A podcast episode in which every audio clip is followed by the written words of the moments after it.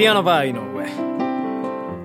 皆様どうもこんばんは。ピアノバー井上のお時間がやってまいりました。ピアノマン井上でございます。このピアノバー井上では私ピアノマン井上がピアノを生で弾きながら皆様と楽しいおしゃべりをしていこうというそんなラジオプログラムでございます。本日も最後までよろしくお願いいたします。はいというわけでここで1曲聴いてください。バニシングフラットで Don't Let Me Go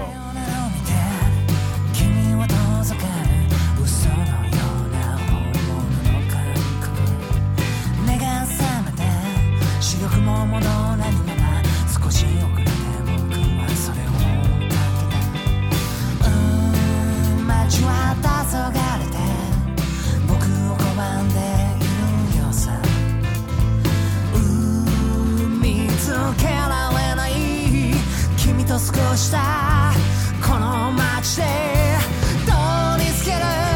街灯数え限られた時の中を過ごしていた。また一つ街に火が灯る Don't let me go はいというわけでお聴きいただきました曲はバニシングフラットのミニアルバム「ところてん人間」より「Don't Let Me Go」という曲でございました。ありがとうございます。昨日ですねそういえばですねあのプラモデルのね話をしたんでございますけども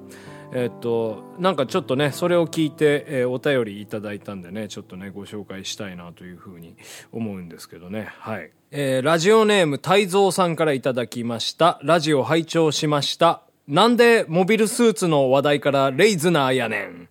ホビージャパンの話題かなと思ったらその通りでした。さすがです。ちなみに私のモストフェイバリットはディープストライカーです。とのことでございます。どうもありがとうございます。えーというわけでね、えー、太蔵さんね、あの、プラモデルの話に食いついて、えーいただきまして、その後ね、昨日歌いました、あの、レイズナーっていうね、あの、ロボットアニメのアニソンをね歌ったことも、えーちょっとね、えー触っていただきましたけどね。はいそう「走れメロスのように」っていうね、えー歌なんですよね。なかなかすごいタイトルですよね。やっぱ「走れメロス」っつったらまあね太宰治のはいあの傑作でございますけどね。はい。なんかそういえば「走れメロス」もアニメ化しましたよね。なんか昔あの劇場版で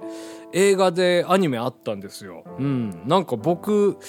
劇場に見に行った気がしますね。でそんでねエンディングテーマがねあの小田和正さんだったんですよね。ランランランランランランランランランランみたいな曲なんですけどななんて曲だったかなララララララララ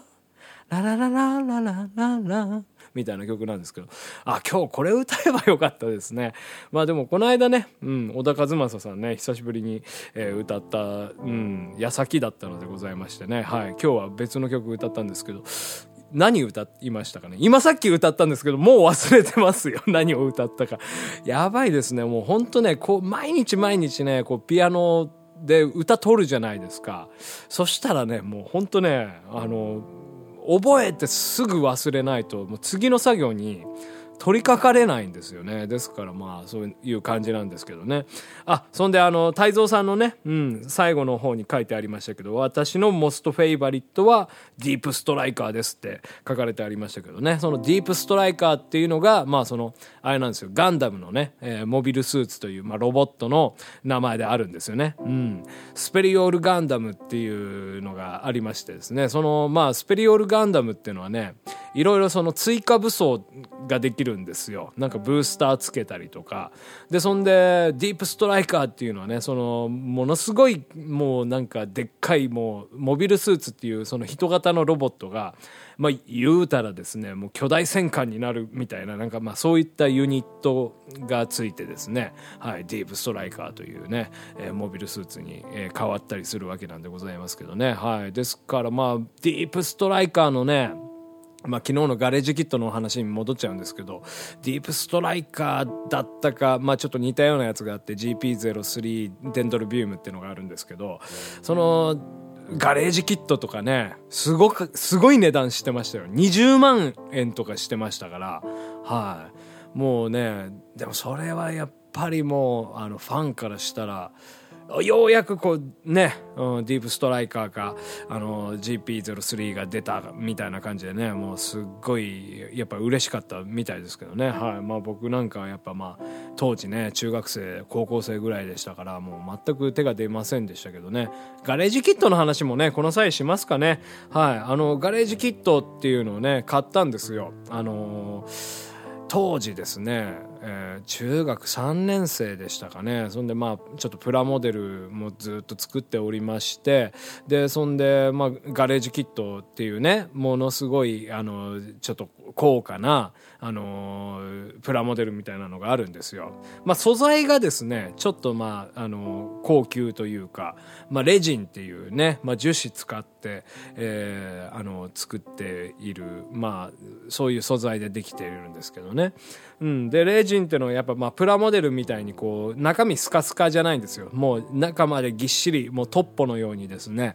はいもう詰まっておりましてですね。まあ重量感もあってですね。はい。でまあそんでまあだからあれですよね。そのめちゃくちゃ高いんですけどやっぱりあのー普通にプラモデルでキット化されていないような、まあ、ニッチなマニアックな、えー、ともうそういったロボットですとかフィギュアとかが、えーガレージキットで出ていると、うんまあ、そういったやっぱりねあのスポット絞って商売するっていうことはやっぱちょっとね若干お値段も張ったりする理由だとは思うんですけども。でそんで、まあ、ガレージキットっていうものをねずっと、まあ、ホビージャパンっていう雑誌を見ながらこう憧れて憧れててうん。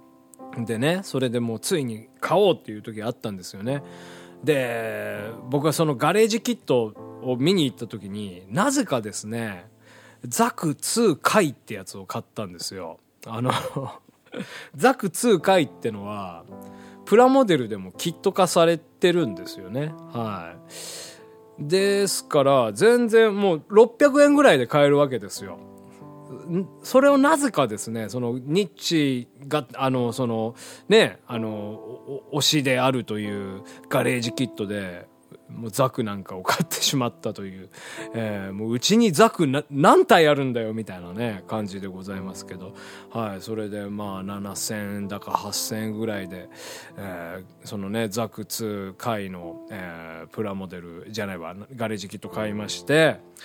でねガレージキットってねちょっと作り方が特殊なんですよね。パーツがねそんなにないんですよ。例えばあのプラモデルだったら頭作る時に何個かパーツあるじゃないですか。まあその頭が真っ二つに分かれていてでその二つ積み重ねあの重ねてでまあ中に目のパーツとかあとまあ口のパーツとかそういうのはめ込んであの組み立てるんですけどガレージキットっていうのはねもうね頭でできてるんですよ。頭一つみたいな。頭体、えー腕足みたいなそんな感じで。あのパーツが非常に少ないんですね。もうなんか言うたらこうバラバラ殺人事件みたいなそういう感じなんですけど。でまあそれでまあ箱開けてみたらそういうのがバラバラとね入っていてああこんな姿にみたいにねザクツ解散みたいなね、えー感じで、えーまあ開けてみたら、まあ、そういうものがありまして。でねなんかね一回その糊を落とすみたいななんかその塗料がついてるんですよ。うん、でなんかそれをねあの食器用の洗剤かなんか薄めたやつになんかバケツに入れてで、まあ、ちょっとあの放置してみたいなそういった感じだったと思うんですけど、まあ、そういう作業をしてで、まあ、そのあれですねあのなんていうんですかランナーっていう、まあ、ちょっとつながってるやつからこうパチパチニッパーで切ってで、まあ、ランナー切ったところをねヤスリでちょっとこうななだらかにしてでそんで組み立ててもうすぐね組み立てられるわけですよ。そんなパーツ少ないですから。でそんでそしたらもうその後塗装をするわけでございますよね。やっぱガレージキットっていうのはその塗装が割とメインなんですよね。もうあの造形っていうのはかなりこだわって作られておりますのでもうかなりね成功なんですよね。やっぱだからそのザク2回のプラモデルのキットに比べるとやはり細かいところまで、えーその樹脂でね、え作られておったりするわけでございまして。まあそれはさすがだなというふうに思ったんですけど。はいというわけですいません。今日も 時間が尽きてししまいましたので、えー、ガレージキットの話はですね、またいつ、いつか、うん、したいなというふうに思います。というか、もうそんなに話すこともないんでね。はい。まあ、色塗って、あの、出来上がり、はい、ガレージキットって楽しいなって感じでした。ピアノバー井上。さあ、空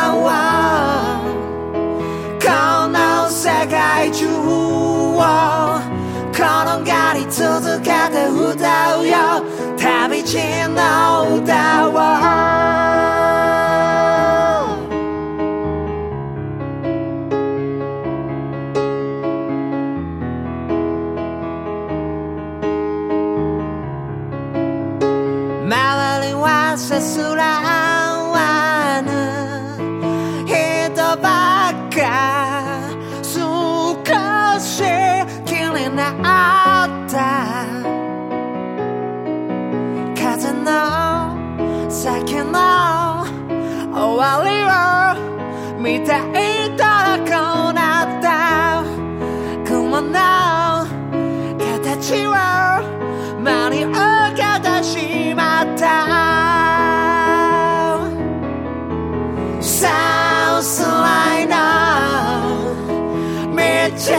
途中で会いたくなったら歌うよ。昔の歌を。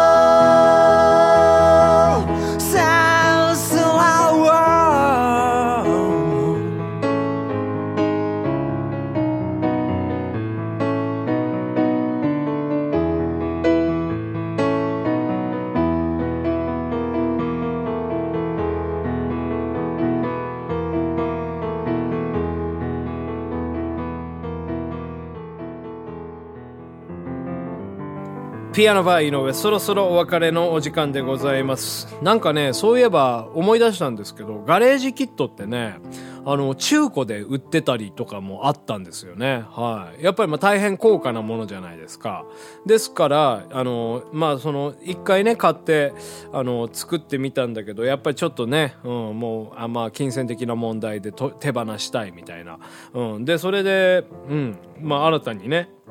買ったりする人がいたりするわけなんでございますけど、プラモデルだとね、さすがに中古ってなかなかないじゃないですか。うん。まあ、そのね、すごい、あのー、かっこよく組み立てて、それを販売してるみたいなものはありますけど、まあ、むしろそれは、あれなんですよ。普通に買うより、まあ、高い値段でね、売ってたりするわけですよね。その、作った、あの、手間賃とか、まあ、塗装のね、あの、時間とかもかかりますから、結構ですから、もう有名なね、プラモデラーさんとかだとかなりうん、高値でね、うん、引き、あの、取引されてるみたいなんですけど、それとは違って、そのガレージキットの場合は、あの、もうちょっと飽きちゃったから、もう手放すみたいな、そんで、新しい人がまたね、あの、塗装を、まあ、剥がして、あの、新たに自分で塗り直すなり、まあ、そのままね、うん、まあ、ちょちょっと棚に飾ったりとか、えー、まあ、ある意味、その資産価値みたいなね、うん、ものがあったりしたわけなんでございますけど、なかなかね、だから、まあ、不思議な文化ですよ、まあ、プラモデルっつったらもうね個人で楽しむって感じなんですけど、はい、まあ僕もね最近もプラモデルってもうしばらく作ってないんでやっぱりまあ今のね、うん、感じだとまた、うん、全然ね、あのー、その世界変わってるかななんていうふうに思いますけどねガンプラなんか結構ね未だに人気みたいですよね新しいそのキットが出るたびにやっぱりその転売する人がねあの大量に買っていったりするらしいんですよ。でそれがすごく、まあ、あの問題になっていたりしてでまあいろいろねおもちゃ屋さんとか、うん、対策練ったりとかしてるみたいなんですけどね。はい。まあそんな感じでございますね。はい。というわけでございましてニアに、えー、渡りましてプラモデルガレージキットホビージャパンのね、えー、そういった、えー、工作少年だった時の、えー、井上の、えー、思い出を語ってまいりました。また明日お会いできれば幸いでございます。ピアノバー井上そろそろ閉店のお時間です。さようなら。ピアノバー井上。